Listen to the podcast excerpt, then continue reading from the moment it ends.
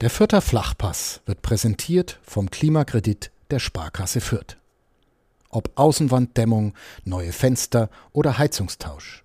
Sanieren Sie Ihre Immobilie einfach und günstig, ohne Grundschuldeintrag bis 50.000 Euro.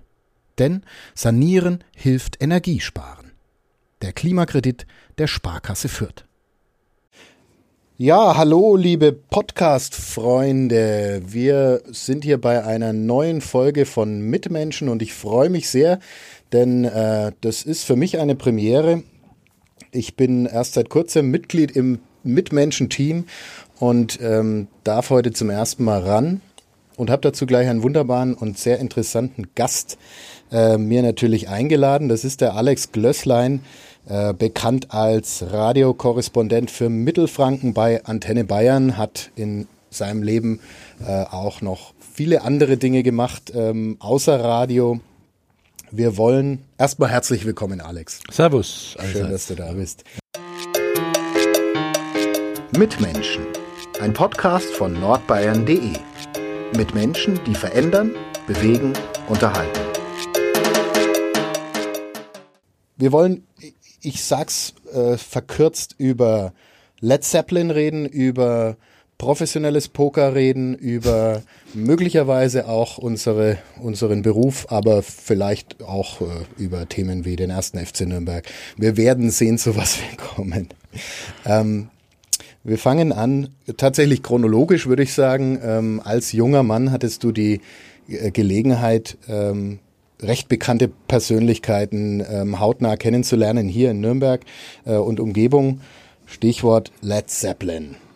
Ja, das war so, das war, ich weiß es ganz genau, der 26. Juni 1980, wird also bald 41 Jahre her sein.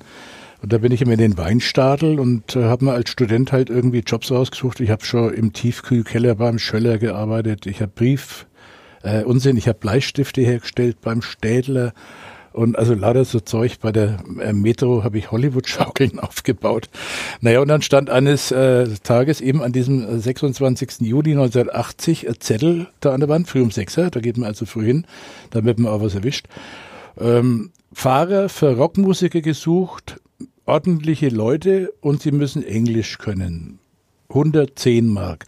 Jetzt muss man sagen, ich bin davon ausgegangen, dass das vielleicht der 8-Stunden-Job ist und da waren 110 Mark gigantisch 1980, mhm. also monströs. Und ich habe den Zettel runtergerissen, bin neimarschiert, habe mit der Beraterin schnell auf Englisch gesprochen und habe dann den Job gehabt, fünf Minuten später. Naja, und dann hat die mir also eröffnet, ich soll am nächsten Mittag ähm, ein 500 SE abholen. Ich habe den Führerschein zwar schon zwei Jahre gehabt, also das war aber schon ein dickes Auto. Mein Vater hat ein 190er gefahren. Und ähm, dann damit direkt zum Flughafen und auf die Rollbahn fahren. Man wisse dann schon Bescheid. Ja, naja gut, ich holte dann also am nächsten Tag dieses Riesenauto ab mit cremefarbenen Ledersitzen und allem möglichen Zeug. Automatik hatte ich noch nie gefahren vorher. Ein Riesentrum Ding, ne? Also da bist aufgefallen wie sonst was. Fahr da zum Flughafen und da stehen dann schon zwei andere 500 SEL und noch einer fährt gerade hinter mir und also die sind in Reihe und Glied durchgefahren auf die Rollbahn und da stand dann das Flugzeug von Led Zeppelin und da stand ein riesengroß auf Led Zeppelin und die haben, sind gerade aus Wien gekommen, wo sie ein Konzert am Vorabend gegeben haben, bei dem der Jimmy Page, der Gitarrist, äh, getroffen wurde von einem Feuerwerkskörper und äh, von der Bühne gefallen ist, mehr oder weniger. Der war dann aber wieder ganz fit. Nee, wir sind vorher gewarnt worden, wir sollen uns vor dem Manager in Acht nehmen, Peter Grant. Der schieße in Amerika schon mal unterwegs auf streunende Hunde und so aus dem Auto und ist überhaupt ein recht gewalttätiger, vier Zentner Mensch der hat dann sich auch gleich aufgeführt wie ein kleiner Rotz am Ärmel da. Als er als erstes outschrie, what oh, these cars are not in the right direction. Und also es war unglaublich, die mussten in einer Reihe hintereinander stehen, haargenau. Und dann hat der eine ähm, von der Konzertagentur Hensel hat dann irgendwie gewagt, ein Wort, ein Widerwort zu sagen. Na, hat er den, also wir haben schon gemeint, der frisst dann auf jeden Moment. Naja, und dann als nächstes ab in die Autos und äh, neben mir sitzt halt Jimmy Page. Jetzt muss ich einmal weit ausholen. Ich hab, war, waren, war dir die Band ein Begriff vorher? Ja, das muss ich jetzt eben erzählen. Das Aha. war also 1973 bin ich als 14-Jähriger, habe ich meinen Vater so lang gebängst und gebettelt, bis ich zu dem ersten Led Zeppelin-Konzert in Nürnberg gehen durfte für 15 Mark Eintritt. Das war auch Wahnsinn, was ja noch wie heute. Und es war gleichzeitig das allerschlechteste Konzert in meinem ganzen Leben. Mhm. Und ich habe wirklich Hunderte gehört, also wenn nicht Tausende. Es war einfach zwei Stunden lang völlig also nur Gekreische hat man gehört und irgendwelche wilden Verzerrungsgeräusche und ich konnte vier Tage in der Schule nichts mehr hören, bald, also es war schrecklich. Dass aber dann trotzdem der Jimmy Page neben mir plötzlich auf dem äh, Beifahrersitz Platz nimmt, das war schon irgendwie, als ob einer der Götter vom Olymp irgendwie plötzlich runtersteigt, weil also das Gesicht hat mir gekannt, ja, äh, ich war damals beginnender Gitarrist oder eigentlich schon fortgeschrittener, aber der war schon irgendwie was, ne? Und dann, was mich völlig beeindruckt hat, erstens war er spindelte, sowas habe ich selten gesehen, der hat vielleicht 45, 50 Kilo gewogen, der Mann was wohl auf gewisse Gewohnheiten auch zurückzuführen war. Und gleichzeitig hat er den schönsten Anzug angehabt, den ich jemals gesehen habe. Ein flaschengrüner Wildseidenanzug. Das hat so geil ausgeschaut. Was mich dabei irritiert hat, der war so dünn und hat gleichzeitig während der Fahrt die Beine bis unter die Brust angezogen. Der war da gesessen wie so ein indischer Guru halber. In Fötusstellung. Ja, quasi. so mehr oder weniger und hat dann äh, unterwegs wir sollten nicht mit denen sprechen, da waren wir eigentlich auch vorher instruiert worden, hat er plötzlich mich gefragt über die Geschichte der Stadtmauer, ob ich da was wüsste. Da habe ich gesagt, ja, ich habe zufällig Geschichte Leistungskurs gehabt und äh, auch das studiert, also ich kann da, da schon was sagen. Das sind drei Ringe und das ist hier der äußerste, der ist noch teilweise erhalten, im Krieg bombardiert und so. Aha, ja gut. Jetzt muss ich, ja gut, dann haben wir es ja also im Grand Hotel abgesetzt. Wir durften aus, mit Ausnahmegenehmigung der Direktion diese vier 500er Mercedes in einer Reihe vor das Hotel abstellen. Und dann ist uns da vor Ort eröffnet worden, so, naja, ihr habt ja 24 Stunden Bereitschaft, das wisst ihr schon. Drei Tage lang. äh, und da ist euer Aufenthaltsraum, das war so ein 16 Quadratmeter Raum im Erdgeschoss vom Grand Hotel, da konnte man sich dann hinsetzen. Du und dachtest, es geht um acht Stunden. Das, ich habe ursprünglich gedacht, naja, nach dem Konzert gehen wir heim ins Bett mhm. oder was und am nächsten Früh, wenn die noch irgendwie einkaufen wollen oder in die Fränkische, dann kann man ja nochmal kommen. Aber nein, äh, 24 Stunden Bereitschaft und ihr müsst alle da sein in dem Raum, ja. Und dann hat sich auch herausgestellt, Led Zeppelin, das waren ja nicht nur vier Musiker, das waren 20 Mann insgesamt. Da kamen Leute von der Plattenfirma, da kam ein Road Manager, da kam der Manager selber, Peter Grant, dann kamen äh, irgendwelche, äh, der Rechtsanwalt mit seiner heroinsüchtigen Ehe, Ehefrau. Dann kam äh, einer, der hat nur die Aufgabe gehabt, alles zu bezahlen, was sie an Rechnungen hinterlassen haben. Der hat einen Koffer gehabt, einen normalen Aktenkoffer, der war prall voll mit der einzigen Währung, die sie kannten, wie sich dann später herausstellen sollte, nämlich 500 Markscheine. Und er hat also überall wenn es darum ging, irgendwas zu bestellen, ins Hotel zu bringen oder einen rumzufahren und so. Und der hat halt die 500er ausgegeben, keine Ahnung, wie Konfetti. Also das war Gleichzeitig haben sie immer betont, dass es nach Supertramp die zweitbestverdienende Band, äh, Band der Welt ist. Das war 1980. Wobei, also Supertramp, da hätte es mich bis zum Nordpol jagen können dagegen damit. Naja, und dann hat sich das eigentlich ist es relativ gelassen losgegangen. Ähm, um Nachmittag hat mich einmal der irgendeiner von diesen Roadmanagern angesprochen, ich soll doch bitte zu McDonalds gehen und zehn Apfeltaschen und vier Hamburger und drei Milkshakes oder irgendwie sowas holen. Das sind 500 Mark. Das war das erste Erfahrung. Da konnten wir ja hinlaufen vom Grand Hotel in die Innenstadt. Den gab es damals noch. Und ähm, ja, dann bin ich halt mit 480 Mark wieder zurückkommen. Haben die hingehalten, hat er mir angeschaut, 500, ja. übergroße Kakerlake wäre. No, keep it, keep it, keep it. Und so. das hat sich dann unter den Fahrern, die alle Studenten waren, schnell rumgesprochen, dass die also für jeden Scheiß Trinkgeld ausgeben, sozusagen. Und das ist dann eine einzige Jagd nach Trinkgeldern geworden. Also es ging dann, also äh, wo was immer zu besagen war, jeder, hier, hier, hier, ja, irgendeine Whisky-Sorte, die ist nirgendwo gab in Nürnberg damals. Es war 1980, also vor der Steinzeit mehr oder weniger. Äh, selbst an den Tankstellen wusste man nicht weiter, wenn die irgendwas Bestimmtes wollten. Also, ähm, naja, gut, dann. Ähm, da hat, hast du dann aber noch ein bisschen mehr verdient als die 110 Euro. Das, da kommen wir zum Schluss hin. Das war, okay, es ja. war ein mehrmonatiger Griechenlandurlaub tatsächlich, der da rauskam am Schluss. Allerdings, äh, gut, der Preis war auch nicht, also das war schon ein hoher Preis. Na gut, dann den Nachmittag haben wir halt mit zu Besorgungen und wenig, also Smalltalk sogar. Es war eine Unmasse GIs vor dem Hotel gestanden, die alle rein wollten, weil Led Zeppelin war die größte Band der Welt für die. Also das war wie die Außerirdische. Oh ja, what can you do? You're the driver. No, really, what can you do? Uh, you can, I, I want to meet Robert Plant. Please, please. Da ich gesagt, well, not so easy und so. Naja, es hat sich dann später was ergeben, da kommen wir dann später dazu. Aber es war unfassbar. Also an, an jeder Ecke stand einer, der also einen beneidet hat und hat, Mensch, wie, wie, wie ich, will, ich will das machen. Ich gebe dir Tausende, wenn ich den Job machen darf. Und so, hä? Also, naja, Rocklegenden. Ja. ja, gut, also, also 80, ja, ja. Also heute sind sie, glaube ich, noch mehr Legende als mhm. damals, denke ich mal. Schon allein, weil eben äh, der, der Bornheim dann ja auch gestorben ist, der Schlagzeuger. Aber Egal, es, jetzt, der Nachmittag ist dann mit solchen Blödeleien vergangen. Wir haben gewartet und um, dann hieß es um sechs, äh, so jetzt, in alle Eile in eine Reihe und ab zum Messezentrum, zum Konzert. Unterwegs hat mich der Robert Plant mehrfach angesprochen, ich soll doch bitte dem Vatermann ein bisschen reinfahren an der Ampel. Also einen kleinen Blechschaden machen, weil da saß nämlich der Jimmy Page mit seiner Freundin drin, die irgendwie von irgendwoher aufgetaucht ist plötzlich. Uh, no, I can't do that. No. Sorry, I can't. No, just a little bit. No. I'm sorry, I'm not allowed to do that. Ja, so, dann sind wir also zur Konzerthalle gefahren. Da hieß es dann schon, das hat mich irritiert. Man hat auch vorher gemerkt, sagen wir mal so, dass der John Bonham sehr introvertiert ist und im Gegensatz zu den anderen überhaupt nicht irgendwie witzig oder sportlich, sondern ganz verkrampft auf irgendeine Art und Weise. Der Jimmy Page war auch nicht offen, aber mit den anderen beiden, das waren richtige Kumpeltypen, John Paul Jones und Robert Plant, mit denen konnten wir reden einfach. Naja, und dann äh, haben die schon gesagt, genau hinter den Backstage-Bereich, direkt die Autos da aufstellen mit laufenden Motorwaden. Also die wussten schon, was da passieren könnte.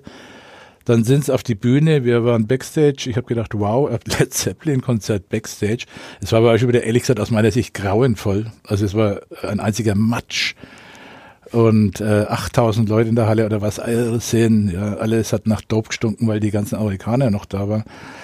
Und ja, nach einem zweieinhalbten Song bei Black Dog, glaube ich was, haut's den Bonham von seinem Schlagzeugstühlchen. Nachdem er vorher schon kurz mit dem Kopf aufs Snare Drum irgendwie gefallen war fällt er runter und dann auf einmal Panik. Dann haben die den da rausgetragen, ja, in den Mercedes rein. Die anderen drei sind beauftragt, zack, ab ins Grand Hotel. Der andere ist ins, ins äh, Nordklinikum gefahren. Es gab noch kein Südklinikum damals. Ja, und ich habe dann abgebrochen. Das Konzert wurde abgebrochen, ja. Ähm, ich habe dann ähm, den Robert Plan, ich habe mir erlaubt, den anzusprechen. habe gesagt, what was it? Drugs? Waren es Drogen oder Alkohol oder was? Na, hat er mir fast eine reingehauen, ist richtig sauer geworden und hat gesagt, we never do drugs. Ähm, no, he, er hat mir dann erzählt, he had uh, dysentery. Uh, und dann habe ich nachgeschaut, irgendwann einen Tag später, der hatte Ruhe. Der hatte die Ruhrkrankheit sich eingefangen, irgendwo auf einer privaten Urlaubsreise in Afrika. Mhm.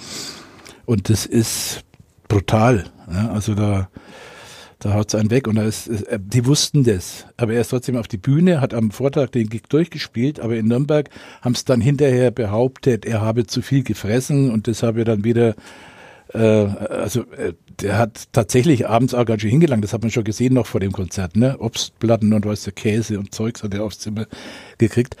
Gut, er war jedenfalls runtergefallen, das Konzert war abgebrochen, das Kind im Brunnen.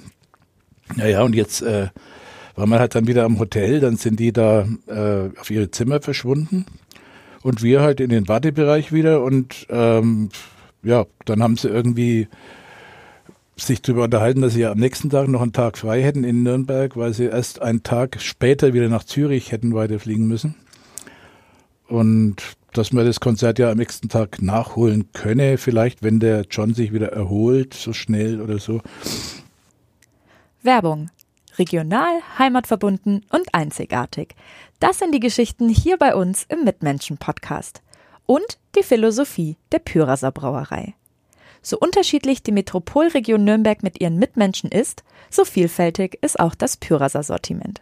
Von Bier über Limonaden und Säften bis hin zu Mayu, dem neuen Erfrischungsgetränk aus Guayusa-Tee. Die Pyraser Landbrauerei hat für jeden das richtige Getränk. Naja, in der Nacht ging es dann rund. Also da kamen dann auch wieder die typischen Aufträge für 500 Mark zu McDonalds. Für 500 Mark wollte einer, dass ich die Nachtapotheke suche. das konnten wir auch nicht so leicht erfahren. Damals, es stand in der Wochenendausgabe der NN und mhm. die war jetzt da gerade nicht greifbar, mhm. wer da nachts offen hat. Äh, und zwar eine 50 Packung Einwegspritzen. Und da habe ich gesagt, I can't do that. They're gonna ask me. Die werden mich fragen, was will ich? Mit ja. 50 Einwegspritzen früh um drei. Ja, sag ihnen, deine Mutter hat einen Diabetesanfall. Das war dann wirklich der einzige Job an diesen paar Tagen, wo ich gesagt habe, na, das mache ich nicht. Und den hat dann aber sofort natürlich eine andere von den Studenten übernommen, dem das völlig wurscht war. Und die Spritzen waren für das, was ich jetzt. Die waren für den Anwalt oder diesen Frau, okay. der da dabei war. Also da, die, die Frau hat sehr ausgesehen, wie aus einem Magermann-Katalog, keine Ahnung, also nicht besonders gut, sagen wir mal. Naja, und dann ging das ähm, Nachtprogramm los. Da muss ich mal kurz auf meinen Spickzettel schauen, dass ich nichts durcheinander bringe. Ähm, ja gut, die GIs haben wir dann tatsächlich mit Hilfe, äh, also der, da kam dann, ich muss es so drastisch sagen, es ist nicht jugendfrei, vielleicht können wir es auch. da kam dann also so äh, einer von Sag's den, so, wie du sagen kannst. Eine, es kam einer von den Road Manager, der hat sich eine der hübschesten GIs, ein Puerto Ricaner, rausgesucht und hat gesagt, oh, you can come in.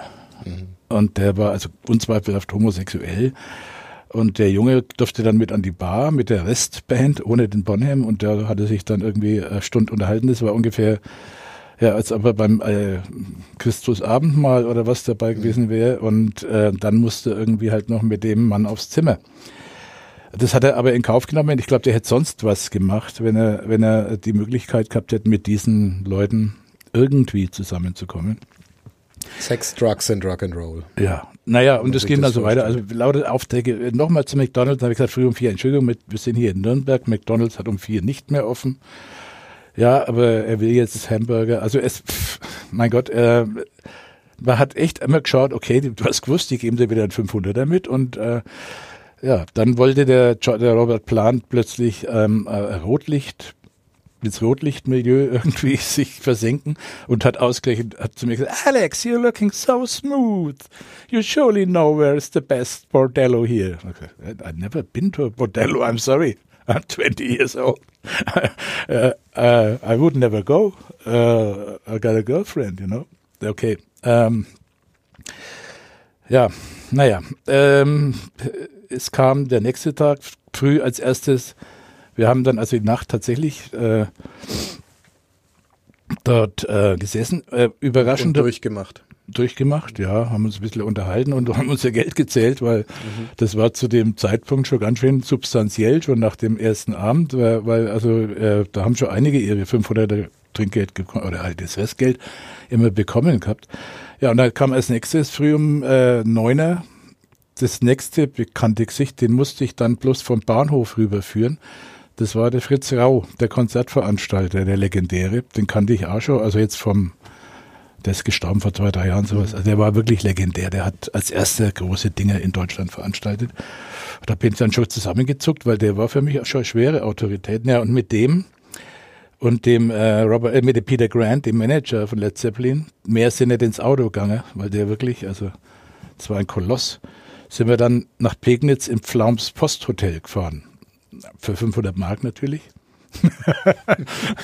da bin ich dann auch noch in dieses äh, Sterne-Lokal zum Essen eingeladen worden. Das war auch also für mich als 20-Jährigen impressive und durfte mich am Gespräch beteiligen. Ich habe zum Beispiel, wollte der Peter Grant von mir wissen, ähm, ja, wie ich denn überhaupt zu Led Zeppelin stünde.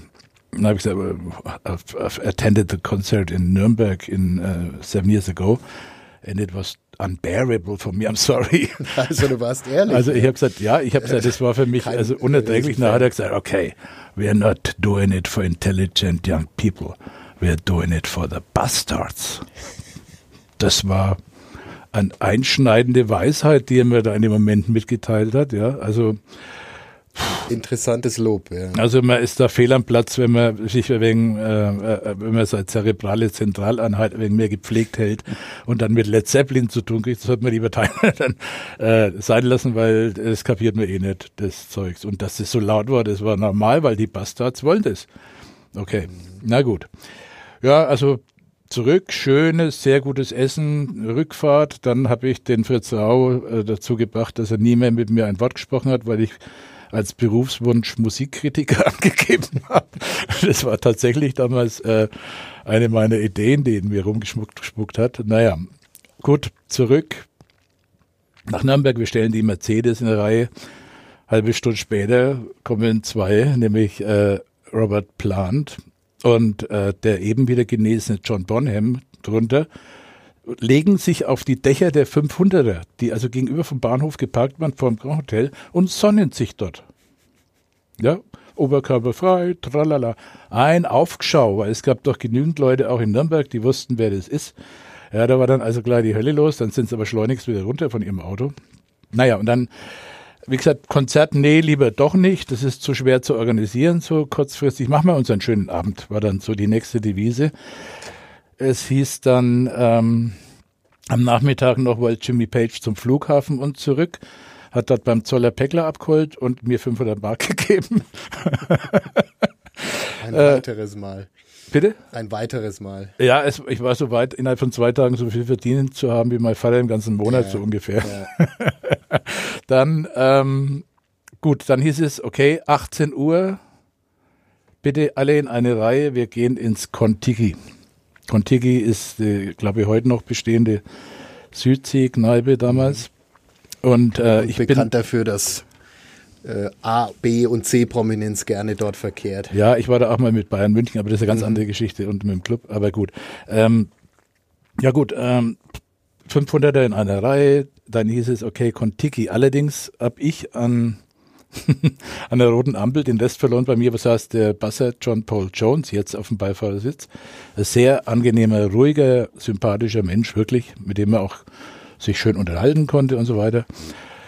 Mm, ja, jetzt war ich, hab nun die anderen drei waren weg und ich wusste nur ungefähr, wo es Contiki ist. Also Wörthgasse da unten, ja, schön, da konnte man ja noch hinfahren damals. Und aber wo? Ein bisschen versteckt, ja. Ja, na, es ist dann, ich bin dann ewig im Kreis gefahren und irgendwann hat er mich gefragt, oh, what, what's going on? Where, where are the others? Where, where, where's the, the, the location? Said, sorry, I can't find it at the moment. Und äh, habe dann echt geschwitzt wie eine Sau und dann durch, äh, durch einen kleinen Zufall habe ich dann doch noch die richtige Straße erwischt, habe mich davor hingestellt, da standen dann die anderen schon. Und dann hat er zu mir gesagt, If you would have done this to Jimmy Page, he would have cut you in little pieces. Man darf das übersetzen. Also wenn ich es mit dem Gitarristen so veranstaltet hätte, dann hätte er mich in kleine Stücke zerschnitten. ich echt Dankeschön. Ja gut, da haben sie uns dann auch eingeladen. Da war dann Mods Hallo in der, in der Wirtschaft auch und so. Und dann hieß es, und jetzt, ja, Abendprogramm, äh, Disco. Da ich gesagt, ja, ich, ich ehrlich gesagt war nicht so, der Disco ist immer voll. Schnitt. Ich bin jetzt so der Disco-Typ gewesen mit 20, sondern ich bin, äh, ich kannte halt das Trödelland gerade mal so und bin gern in der Kneipe wie in Gregor Samsa oder so gegangen halt äh, und aber nicht Disco, das war für mich nicht interessant. Also ja, we wanna go to the Disco. Dann kannte ich wirklich nur die vom Profifußballer Siggi Susser von der Spielvereinigung Fürth äh, in der Nürnberger Innenstadt, die hieß Broadway, war im ersten Stock und das war halt so, äh, naja, die für den normalen Menschen die Disco, ja. Mit Disco 80 kam da schon so Disco-Musik auch auf, ja. Oder leichte Elektronika oder was, bisschen. Und ja, da sind wir dann reingegangen, das war schwerer Fehler, ganz einfach. ähm, weil sofort, passiert? der DJ ist sofort von seinem Plattenteller hochgesprungen, wie er das gesehen hat. Und hat von da an begonnen, nur noch Stairway to Heaven zu spielen oder sowas. Rauf und runter, fünfmal. Ähm, dann kamen die ganzen Fans, die die auch erkannt haben und die waren an der Bar, ich weiß noch. Und das wollten die eigentlich nicht. Die wollten, die waren diskretere Geschichten gewöhnt, offenbar. Da kamen halt lauter Mädels an, die wollten Autogramme und dann ist die Freundin vom Jimmy Page irgendwann so sauer geworden, dass die die Autogramme für fünf Mark verkauft hat dort in der Disco. Wenn also einer Autogramm wollte, musste sie anstellen, fünf Mark überreichen und dann hat er Autogramm gekriegt. Also äh, ich habe mir damals schon gedacht, was ist denn mit denen los? Die schmeißen mit 500er um sich und dann macht die so. Naja, und dann ist die Band aber von der Situation da drin so genervt gewesen. Da ist dann irgendwie einer von den anderen Fahrern auf die Idee gekommen, in einer ganz völlig neue, angesagte Disco, die ich kannte ich noch gar nicht, ins New Wave nach Schwabach zu fahren. Die ist längst schon wieder Geschichte, glaube ich, aber das New Wave in Schwabach. Also, da sind wir dann rein und ähm, waren da zwei Stunden. Da war dann noch äh, Latoya, überraschenderweise, die irgendwo auch in der Region ein Konzert gegeben hat. Die war damals auch schon recht bekannte New Wave Mädel irgendwie fast schon. Latoya, nicht? Ja. ja gut, die hat dann aber den Jimmy, den Robert Plant schon gekannt. Die haben sie in einem, einem Eck verschwunden. Wir waren da zwei Stunden in der Disco. Es war am Abend so zwischen, naja, ja, neun und elf dann oder so nach dem Essen halt direkt. Und die haben in zwei Stunden, also die haben nicht irgendwie einen Longdrink bestellt, wie jetzt unser eins oder vielleicht der Bier oder was. Ne? Nein, die haben jeder halt eine Flasche Whisky, eine Flasche Gin, eine Flasche, was weiß ich, flaschenweise. Mhm. Ja. Und auch so die Roadmanager, Plattenfirma äh, Fritzen und alle haben, haben kleine Flaschen Bourbon in der Hand gehabt. Ich habe dann zufällig mitgekriegt, wie der Mann mit dem Koffer am Schluss die Rechnung zahlen musste, so nach zweieinhalb Stunden, das waren 6.600 Mark, weil natürlich so eine Flasche auch in der, dieser angesagten Disco jetzt äh, nicht für 2,50 zu haben war. Ja, und vor allem aufgefallen ist mir, dass der äh, noch angeblich an Ruhe leidende John Bonham seine Flasche leer genuckelt hat. Ich glaube mindestens eine, wenn nicht sogar zwei an dem Abend. Unglaublich. Ja, also so, dass man sich gesagt hat, naja, ob der jetzt wirklich Ruhe gehabt hat. Mh. Hm. Drei Monate später war er tot. In den Musikmagazinen stand, er war vorher auf einer Party gewesen beim Jimmy Page im Londoner Stadtschloss, wo der Alkohol in Strömen die Treppe hinuntergeflossen sei. Also die haben einfach kein Maß gekannt mehr, die Jungs. Und äh, das war der, den hat es am ersten erwischt. Der Plan, der Sänger war eigentlich ein sportlicher Typ, der ist zum Beispiel niemals im Grand in Aufzug, sondern der ist die Treppe hinaufgerannt, ne, oder so. Mhm. Jimmy Page hat ausgeschaut wie das wirklich schwerste Hungeropfer. Ich will das nicht weiter kommentieren. Und der einzige, den man auch auf der Straße, an dem er vielleicht vorbeigegangen wäre, war der John Paul Jones.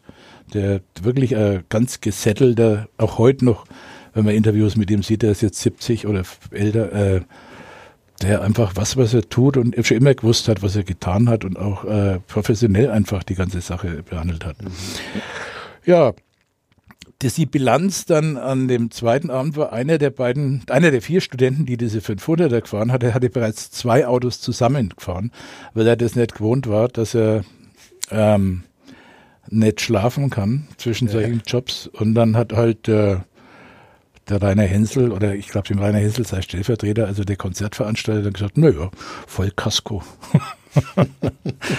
Jetzt geht's weiter. Ähm, es kommt die, noch ein dritter Tag, ne? Ja, die kommende, die kommende Nacht hat jetzt dann der Robert Nacht. Plant mit einer mit einem äh, Thai-Mädchen, also eine Frau aus Thailand, mhm. in einem Fiat 500 verbracht zusammen, der vor dem Hotel auch gestanden ist. Ich weiß nicht, wie er dazugekommen ist. Der Mann ist über 1,90 und der war die ganze Nacht mit diesem Mädchen da in diesem, in diesem 500er drin. Ja. Es war Nacht und es hat es dann auch nicht mehr weiter interessiert. Ich war eher so äh, in Richtung Kopfkissen eigentlich schon tendierend, mhm. weil es war echt arg. Also es war, ich habe ein paar Details auch noch ausgelassen, die wir vielleicht jetzt gar nicht erwähnen wollten. Da müssen wir dann nochmal einen extra Podcast. Einen, einen, äh, gutes, 18 Podcast. Ein Schnitt, zwei Schnitzel mit Kartoffelsalat aus der Wacht am Rhein, jeweils äh, äh warm serviert, habe ich auch 500 Mark wieder gekriegt. Und ähm, 29. war dann also schon angebrochen und gegen Mittag haben wir dann die ganzen Leute zum Flughafen gefahren, wo sie dann in viel Flugzeug stehen sind, nach Zürich weitergeflogen sind, noch ein oder zwei Konzerte gegeben haben, bis sie dann die Tour, glaube ich, abgebrochen haben. Äh, am Schluss haben sie in Berlin gar nicht mehr gespielt, mhm. weil das auch nicht mehr ging, weil also der Schlagzeuger war einfach zu fertig. Ja, ganz, so ist es gewesen. Naja, und dann Kassensturz, gut, 3330, weiß ich noch, 330 vom Konzertbüro und 3000 Trinkgelder im etwa. Aha. Das waren damals. Also hattest du quasi pro, pro Tag 110 und dann. Ja, genau. Und dann eine Null dran für die, für die Trinkgelder. Genau, ja. Locker, also so aufgerundet. Das waren ein paar Monate Griechenland umgerechnet. Also.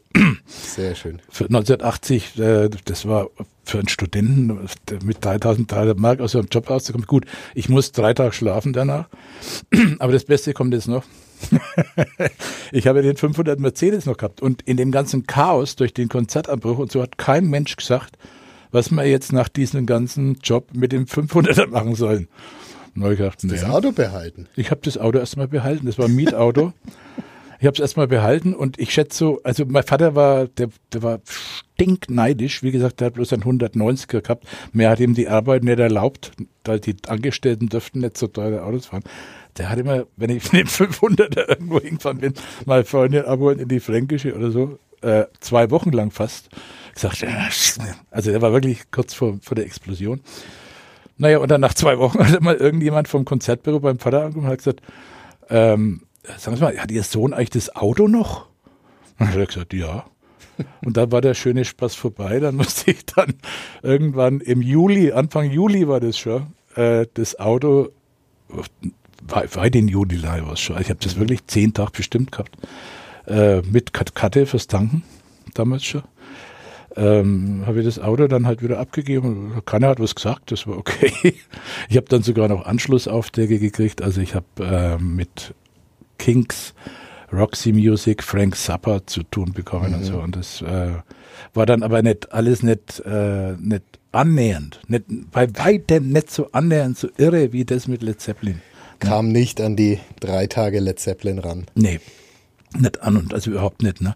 Ja gut, ich bin dann wirklich, habe dann als erstes einen Flug gebucht nach Athen und weg war ich. Also es war super. Ne? Dass das was möglicherweise für jemand anderes was Epochales gewesen wäre, das ist mir erst im Laufe der Jahrzehnte irgendwie einfach so aufgegangen. Ich habe das, irgendwann war das halt auch in meiner Biografie gestanden und ähm, ja, das mein ist Gott, schon ich habe als Radioreporter auch schon ganz andere Leute kennengelernt, ja, und bin sogar mit äh, Leuten befreundet, die andere Leute nur aus der Zeitung kennen. Aber das damals war für einen 20-Jährigen, also das war schon, schon ein Ding. Wahnsinnige Fall. Geschichte. Ja. Ich, ich, ich stelle mir jetzt die Sachen noch vor, die du nicht erwähnt hast und äh, sie, die Geschichte ist so schon gut genug.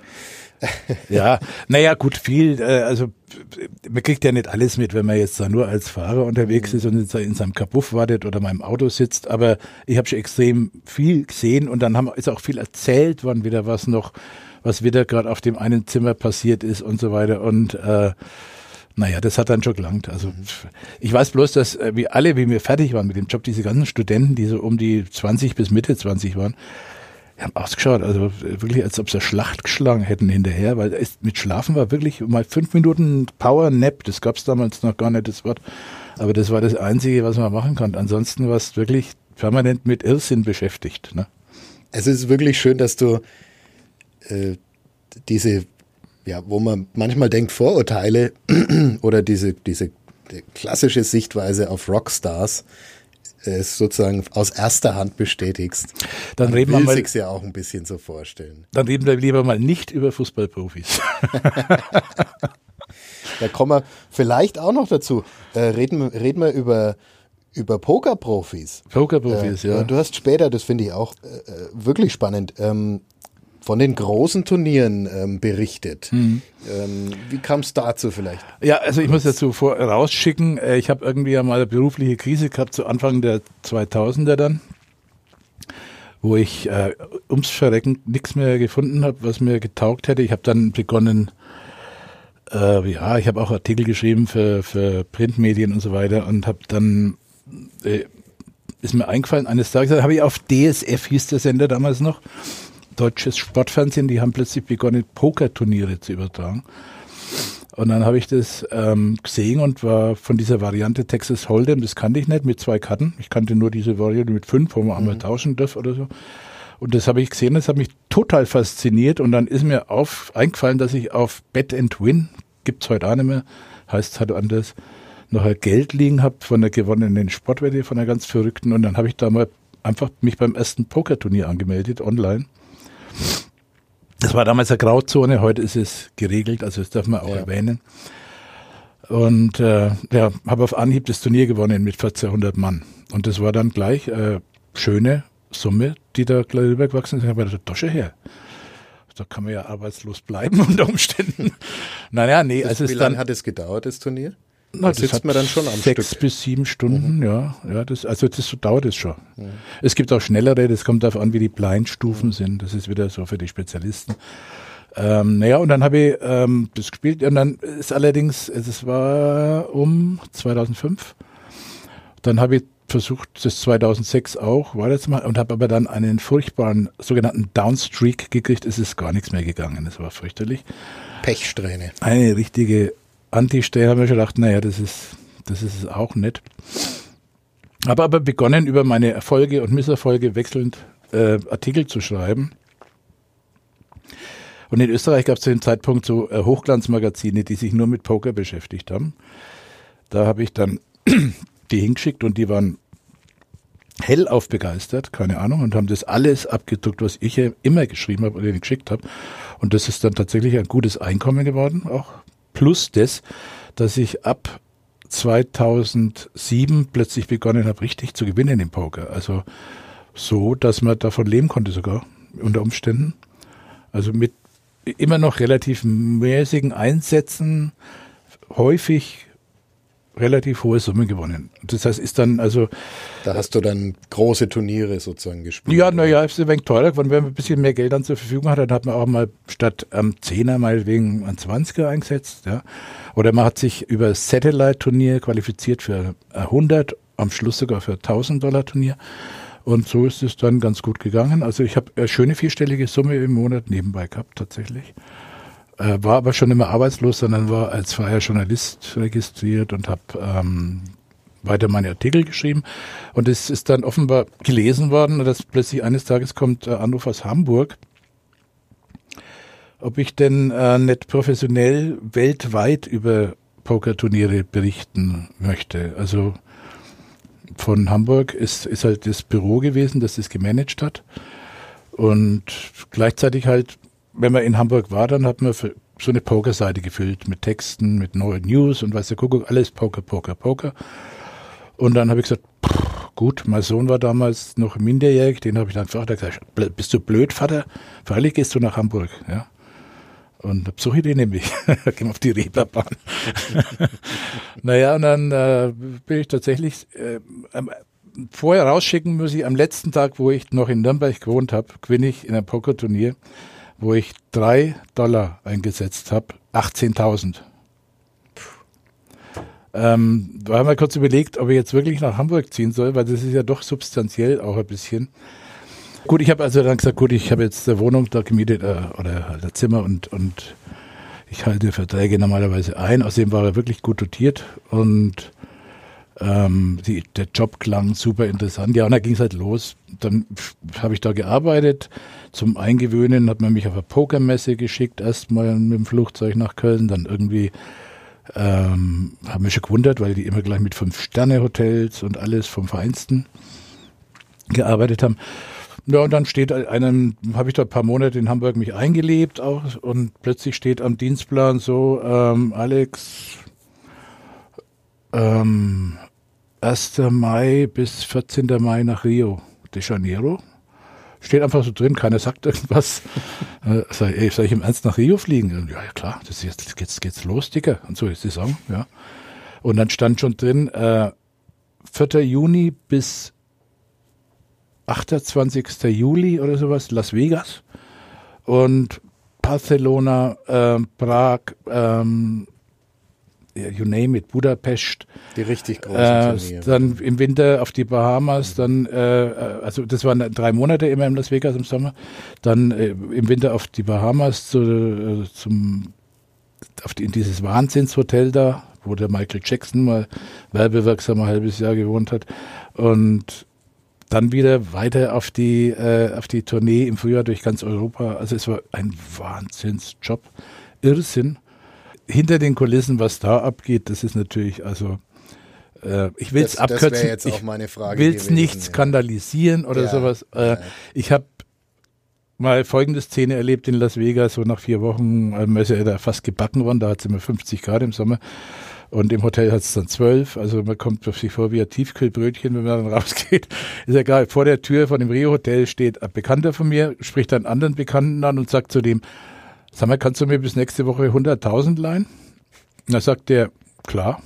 Und zieht vier 25.000er Chips aus der Tasche. Gibt's ihm. Aber nächste Woche wiedergeben. War in Hamburg. ähm, ja, also das und, ist so bezeichnend für diese, für diese Szene, weil diese Jungs haben alle, wenn die sich an sich einen Turniertisch hinsetzen, haben die ähm, tausend Leute, die sie schon finanziell unterstützt haben oder sie haben andere Pferdchen laufen, die dann für sie Geld einspielen, womöglich oder nicht. Das ist wie Lotterie. Diese Menschen sind permanent am Wetten. Also ich habe Sachen erlebt wie äh, Wetten, dass der erste Regentropfen, der jetzt gleich fallen wird, auf die linke Seite der Windschutzscheibe fällt. 10.000 Dollar. Oder wessen Koffer zuerst am Flughafen äh, aus der Abfertigung kommt, 10.000 Dollar Wette. Solche Dinge sind serienweise gelaufen, ja. Also diese Menschen, die haben auch gar keinen Bezug mehr zum Geld. Das ist schon schwierig. Ja. Ich will jetzt überhaupt keine Namen nennen, die leben ja alle noch, überwiegend zumindest. Ja. Äh, es, die schießen nur mit Geld auf den, auf einen anderen. Also das ist. Wie viel, wie viel ist so das meiste, was da in, an, in einer Hand äh, mal dann weggegangen ist? Zehn Millionen. Ja. Beim, äh, bei der Weltmeisterschaft in Las Vegas war der erste Preis 10 Millionen. Der liegt dann bar am Tisch. So riesiger Turm mit Geld ne, um das halt amerikanisch typisch, also um das halt auch noch für, zu versinnbildlichen und äh, und, und, und, sind diese, diese Poker-Profis, die, die High-Stakes-Poker spielen, sind es, sind es äh, Sportler, Professionelle, die sich abends vorbereiten, die Tee trinken und ins Bett gehen? Oder also hängen die, die da auch mit es ist so, rum? Das kann man ja kaum glauben, weil viele glauben ja, das ist ein Glücksspiel, aber es kann man äh, auf jeden Fall in die richtige Richtung lenken und deswegen gewinnen auch immer die gleichen Leute. Also die richtig guten die gewinnen wirklich viel, viel Geld in dieser, in dieser, die, das kriegt man gar nicht mit. Da laufen in China Partien im Triton Casino, heißt es, in äh, Macau. Da gibt, da gehen manche Leute mit 60 Millionen nach Hause, die irgendwelche gegen irgendwelche chinesischen Milliardäre antreten, die meinen, sie haben eine Chance gegen einen Pokerprofi. Ja. Oder ein krasses Beispiel, es gibt einen österreichischen Pokerprofi, der hat angefangen, also ich, ich schicke jetzt mal zwei Beispiele da, äh, ins Rennen. Mhm. Der hat angefangen mit 18 mit einem 50er, den er eingezahlt hat und hatte am Ende des ersten Pokerjahres 6 Millionen auf der Kante und im Jahr darauf hat er 4 Millionen Miese gehabt, also insgesamt 10 Millionen weg. Äh, habe ich gesagt, äh, ich sage den Namen ja nicht, ne? sagen wir mal Klausi. Klausi, warum hast du nicht wenigstens eine Million aufgekommen? Also ich habe mit einer Million hätte ich nicht sagen, gute Nacht, quit, tschüss, ja, Ebenso. Das konnte er nicht. Also es ist wurscht. Mittlerweile hockt er wieder auf 10 oder 11 bis Mio. Also der hat dann, da hat er dann irgendwann mal gepostet online, na, heute war endlich mal wieder ein richtig schöner One Million Dollar Tag. Da hat er tatsächlich irgendwelchen anderen Pokerspielern online eine Million abgenommen an einem Tag. Mhm. Oder ich bin in Las Vegas, äh, ein bekannter österreichischer Omaha-Profi, der wirklich gut war. Habe ich, da gibt's Omaha so, ist eine Variante. Omaha ist eine Variante mit vier Karten, ja. ja. Da habe ich dann im Internet gelesen, da gibt es so Seiten, was der jeweilige Pokerspieler am Vortag oder so gerade erlöst hat. Und da habe ich gesehen, dass der 950.000 Euro am Vortag gewonnen hat online. In einem, ich bin in den Übergang gesagt, also sag mal, Respekt, ich gratuliere. Ich habe gesagt, was ist? Und er gesagt, du hast eine Million gestern fast gewonnen. Und er hat gesagt, no, das ist ein normaler Swing. also in den Dimensionen wurde da gedacht tatsächlich. Und hinter den Kulissen hat man so viel Geld rumwandern auch sehen, also Beteiligungen auszahlen. Dann gibt's den, äh, fall den Namen darf ich sogar nennen, Mike McDonald, der Kanadier, der hat auch seine Mutter von der Kreditkarte mit 15 irgendwie ein Hunderter stibitzt und hat sich sofort so durchgesetzt in diesem Sport, dass er auch ganz schnell Millionär war und er hat dann zu Weihnachten die Mortgage, die äh, Hypothek aufs Haus heimlich abbezahlt als Weihnachtsgeschenk. Und dann hat sie erfahren, dass er sich von ihrer Kreditkarte, dass er da tatsächlich was überwiesen hatte. Der ist dazu übergegangen, dann mit 18 durfte man in Amerika noch nicht ins Casino. Äh, also ist er dazu übergegangen, bei den europäischen, bei der European Poker Tour die Turniere zu spielen. Er weiß einen Haufen Geld gewonnen, der Kerl. Der war an fast jedem Fall am Tisch gesessen und mit einer Mathematik, Mathematikgabe ausgezeichnet. Das, also das kommt man nur bewundern, ja. Wirklich, also ratatatatat, das haben wir gesehen, was der sich da denkt.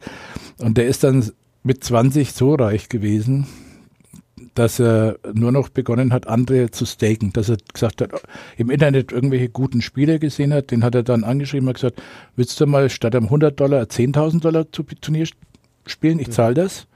Und äh, wir machen halbe halbe mit dem Gewinn, ja. So ist, so läuft es da, ja. Und damit hat er dann mehr verdient als mit dem Pokern selber. Der hat sich die richtigen Leute rausgesucht. Der macht heute noch damit zweistellige Millionensummen jedes Jahr.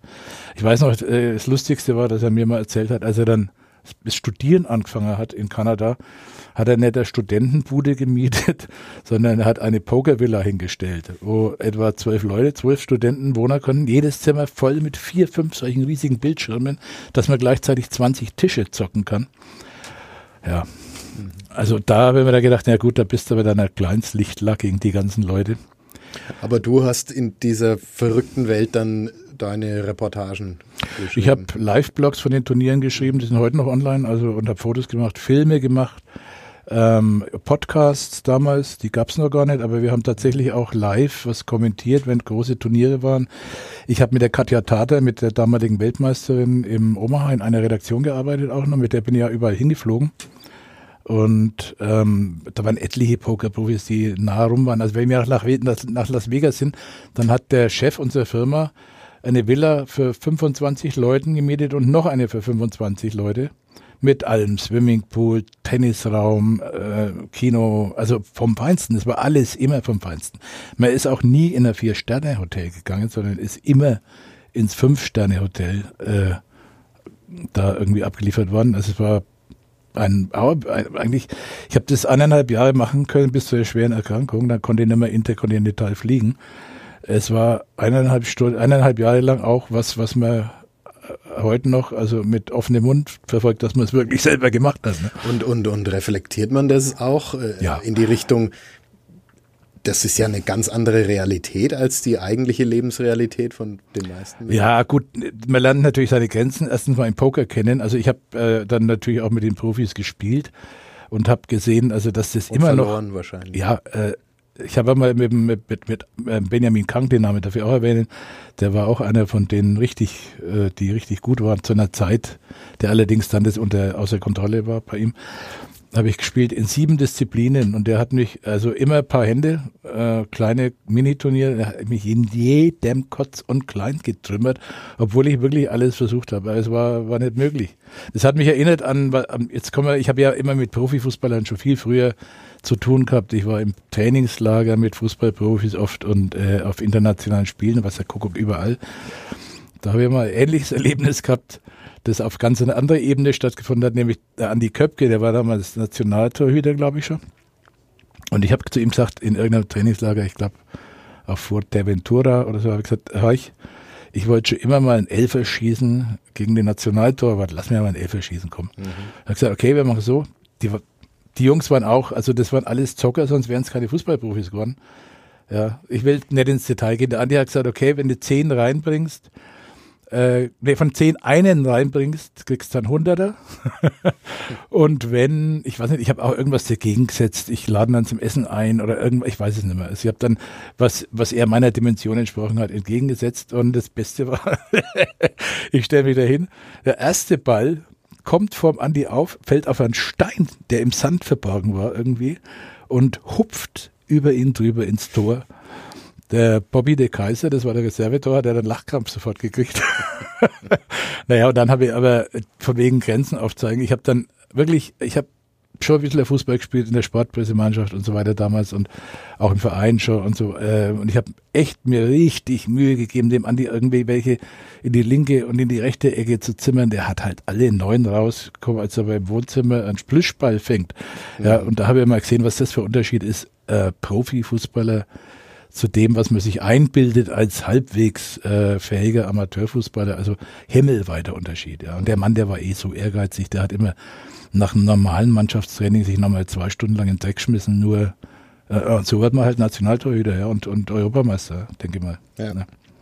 Schön, dass du da auch noch drauf kommst. Ähm, das, du hast ja lange auch ähm, im Sport deine, dein, äh, dein Beruf ja. ausgeübt.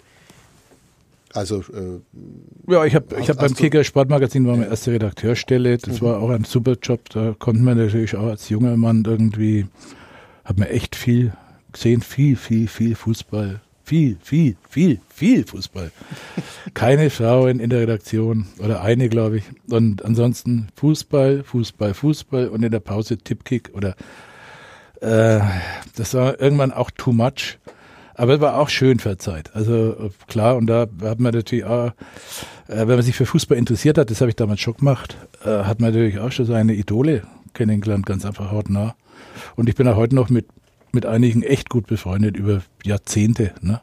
Und wir schreiben uns gestern erst wieder, haben wir uns über den Clubtrainer und seine Wissenschaft unterhalten vom Wochenende. Aber gut, das ist jetzt wieder eine andere Geschichte. Wir müssen, wir sagen wir so, äh, vielleicht doch zumindest, weil du ja offensichtlich den Club dann auch schon seit langem verfolgst, mhm. können wir noch kurz darauf zu sprechen kommen. Ähm, die Situation im Moment ist, ist, steht jetzt der nächste, also ich, ich erinnere mich ähm, an Ende der 90er, als das letzte Mal, wo der Club, oder Mitte der Ende der 90er, wo der Club zwei Jahre nacheinander äh, ich glaube, sportlich abgestiegen ist. Beim ersten Mal gab es Ja, 95, 96 war das, ja. Genau, ja, und, ja. Und, und dann sind sie tatsächlich in die dritte Liga gegangen. Das ist in meiner Lebenszeit, ich bin 82 geboren, die schlimmste Phase gewesen, die, die erfolglos ist. Äh, ich habe das Gefühl, mir, wir sind nah dran im Moment. Fällt mir auf der Stelle was ein, und zwar habe ich mich 1994 selbstständig gemacht im Radiobereich. Das war damals ein schönes Geschäft. Es gab keine Fußball, ähm, man muss keine Lizenzgebühren zahlen. Man konnte aus dem, aus dem Stadion übertragen. Man konnte äh, auch Interviews machen, was immer. Man konnte überall hingehen mit der Karte, die ich hatte jedenfalls. Also selbstständig gemacht und Radiosender in ganz Deutschland beliefert, habe ich gemeint. Ja. Und der Club war eins der Standbeine. Ne? Steigt die Mongos ab. Ende 94 sind die in die zweite Liga abgestiegen mit der besten Mannschaft, die sie jemals gehabt haben, auf dem Papier. Und ich habe also das hat mich richtig viereckig gekostet. Ja. Es war echt, ich habe dann Probleme auch gekriegt deswegen. Ja, und musste irgendwie andere Geschäftsfelder vorziehen, andere, andere Sujets oder was wählen plötzlich auch. Habe dann angefangen Bücher zu schreiben noch nebenbei, damit das wenigstens äh, interessiert keinen mehr, wenn es die zweite Liga ist anstatt der ja, ersten. Ja, es war weg und dann waren es in der dritten Liga dann später ja. Ne? Also und da war alles aus. Also da war dann überhaupt, da habe ich kein Fußballspiel. Ich habe ja die Fußballspiele immer übertragen da habe ich dann nichts mehr übertragen, ja. Und dann ist es also ja wieder aufwärts gegangen und das nächste, das wirklich Schlüsselerlebnis, ich glaube, jetzt muss ich dann, also nicht mal Telefonnummer sagen, weil wenn ich das jetzt alles erzähle, könnte es bösen ausgehen. Ich ah, bin also 99, 29. Mai, glaube ich, war es. Na, war schon im Juni, letzter Spieltag, die verlieren gegen Freiburg zu Hause 1 zu 2 und steigen schon wieder ab, weil gleichzeitig Frankfurt Kaiserslautern mit 5 zu 1 schlägt. Ich war Alle Clubfans erinnern sich. Ja, ich war für Antenne Bayern live, äh, ich glaube, eineinhalb Stunden durchgewaffelt, bis ich nicht mehr konnte und die Katrin Müller-Humstein war die Moderatorin im Studio. Und also wir haben das auseinanderklamüsert bis ins Kleinste und das war für mich wieder so ein schwerer Schlag, dass ich, ich war zu dem Zeitpunkt immer noch selbstständig und musste mich danach aber anstellen lassen. Was also extrem Unterschied war, also in allem. Ja, ich musste meine Wohnung sogar mal schöne aufgeben, bei kleinere der, Club hatte ich quasi zweimal Karrierepläne. Ja, gekostet. und dann gerade nein, bin ich am Montag nach dem Abstieg nach Fürth gefahren in die Geschäftsstelle zum Edgar Burgert und habe gesagt, so, ich war jetzt Mitglied bei euch. So, dann ist mein Sohn äh, noch irgendwie, äh, ist gebürtiger Vierter, der ist von seinem ersten Lebenstag an Mitglied bei der Spielvereinigung. Und ehrlich gesagt, heute, wenn man mich zum Club fragt, sage ich, ich schaue mir die Spiele schon nur noch unter Gewaltandrohung an, weil es einfach, für mich ist nichts zu erkennen, was irgendwie einen kreativen Fußball ausmacht, den ich mir einbilde, als allmählich zu kennen. Wenn ich Förderspiele anschaue, sehe ich sie in jedem Spiel, egal ob die gewinnen oder verlieren. Die spielen Fußball. In Nürnberg wird nur gekrampft, ja, mit einem Personal, was vorne und hinten nicht zusammenpasst. Ich will nichts gegen den Trainer sagen, vielleicht ist er zur Ausstrahlung äh, schon wieder irgendwie woanders, aber äh, für mich hat er leider die Ausstellung von einem Penäler und ich glaube, dass der Fußballprofi sich von so jemandem nicht leicht was sagen lässt. Es tut mir leid. Äh, es gehört eine gewisse Ausstrahlung dazu, mit Autorität verbunden, gleichzeitig milde. Es muss man, also an Hans Meyer kann man sich nicht backen. Den du äh, gut kennst. Ja, mhm. aber an Wiesinger zum Beispiel war der gleiche Fehler. Der hat A, zwar gestandener Fußballer gewesen, aber er hat, er konnte das nicht verkörpern, deswegen ist er jetzt genau richtig, wo er jetzt ist. In dem Jugend-Nachwuchsaufbaubereich. In der Profitruppe, da sind Leute, die sind, ja, die sind einfach ein wenig gröber. Und Profifußballer, äh, da gibt es dann wieder vom Hans Mayer das Zitat, äh, wenn es den Fußball nicht gäbe, dann wären drei von ihnen müssten unter der Brücke schlafen. ähm, gut, das will ich jetzt niemanden unterstellen. Klassischer Hans Meyer. Ja, aber ähm, äh, in der Tat, also es ist, äh, es sind halt schon echt die harten Jungs auch dabei. Also da, die auch in der ganzen Gruppendynamik immer versuchen, den anderen zu übertreffen. Ich weiß noch, äh, was war schon vor 30 Jahren so, die ganzen, als sie noch Stars hatten, wie Reuter, Kramer, Eckstein äh, und so, Eck, Jan Andersen und die haben damals schon, es war immer der Versuch dabei, den anderen innerhalb der, der Gruppe noch zu übertrumpfen, meinetwegen sei es beim Kartenspielen, beim Begammon oder beim äh, irgendwie, wenn sie schnelle Wetten ausmachen, äh, wenn einer Training blau gemacht hat, hat es geheißen, okay, blau gemacht, morgen gibt's die Grätsche, gell? Und das habe ich beobachtet. Da ist einer von den Nationalspielern, ich will den Namen auch nicht unbedingt nennen, ja. der hat einen Tag blau gemacht und hat ah, ah, im Trainingslager getan. Dann haben die den nächsten Tag zu zweit in die Zange mit Ansach genommen und dann war er halbes Jahr verletzt. Nationalspieler und der wichtigste Mann beim Club damals. Ich will, gut, sind auch schon viele Beteiligte nicht mehr am Leben. äh, wunderbar. Ich, ähm, ich sehe, dass du äh, ja auch nicht mehr zu allzu viel Hoffnung hast, dass es beim Club irgendwann wieder aufwärts gehen wird. Wobei es geht ja immer aufwärts, nachdem es äh, lang genug abwärts gegangen ist. Aber ja, also ich, ja. ich kann im Moment äh, keine Entwicklung sehen. Im Gegenteil, eher eigentlich äh, sie regredieren ein wenig aus meiner Sicht sportlich. Es ist war schon besser in der Saison, aber Entschuldigung, wenn ich, äh, das ist jetzt wirklich nur persönlich, ich vertrete jetzt kein Medium oder irgendwas, rein persönlich.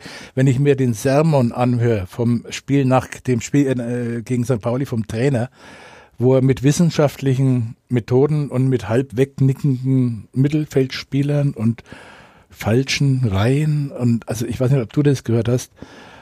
Ich habe also ja, die Sprache des modernen Laptop-Trainers. Ja, aber das ist realitätsfern wie sonst was. Fußball ist ein Ball, 220 Leute, die müssen in eine, in eine Kiste reinhauen. Im Grunde. Ne? Natürlich gibt's Feinheiten auch, die man äh, oder auch Zwischenzent äh, menschliche Zwischentöne, die, die jetzt zum Beispiel gerade Beispiel Hans Meyer, der kann das einfach. Das war der Größte in der ganzen Zeit, den ich kennengelernt habe. Tut mir leid, es gab keinen, der dem das Wasser auch nur annähernd reichen konnte. Sowohl intellektuell als auch taktisch als Trainer und dann auch in der Umsetzung. Also der hat Zuckerbrot und Peitsche perfekt beherrscht. Und gleichzeitig haben sie immer gesagt, da hatte Hans, da hatte Hans. Und zu mir hat er gesagt, äh, Horch, die haben immer gesagt, da hatte Hans, wenn die wissen möchten, da, da habe ich mir oft überlegt, da musste er einen auf die Tribüne setzen, da konnte ich tagelang nicht schlafen. Ja. Also ist er nicht, sondern der hat einfach, das ist ein Mensch und gewesen und der hat halt also erstens einmal hätte ich für jede Pressekonferenz damals, wo ich eh hin bin, Eintritt bezahlt, freiwillig. Und für jedes Spiel hätte ich auch bezahlt, obwohl ich ja Dauerkarte hatte. Die Spiele waren damals einfach fußballerisch von einer extrem hohen Qualität. Der hat gewusst, was zusammenpasst innerhalb einer Mannschaft, wen er holen muss, dass es funktioniert und wie man die Jungs einfach motiviert. Und das hat äh, das Beste war, kurz bevor sie ihn entlassen haben, war wir noch einen Kaffee trinken, irgendwie am Pfalzner Weiher. Dann hat er zu mir gesagt, ich sagte eins, wir haben jetzt den Pokal gewonnen, wir sind international tätig und jetzt wird's richtig schwer. Die Spieler haben jetzt alle ihre Prämien gekriegt, haben sich Sportwagen gekauft für 150.000 und eigentlich müsste ich die Hälfte jetzt erschießen oder verkaufen. Ja, und genau das hat sich bewahrheitet. Und er hat gesagt, es ist immer mit Mannschaften so, die überraschend was Großes holen, die kriegen automatisch in der Zeit drauf schwierig. Das habe ich seitdem beobachtet, das ist wirklich immer passiert. Ja.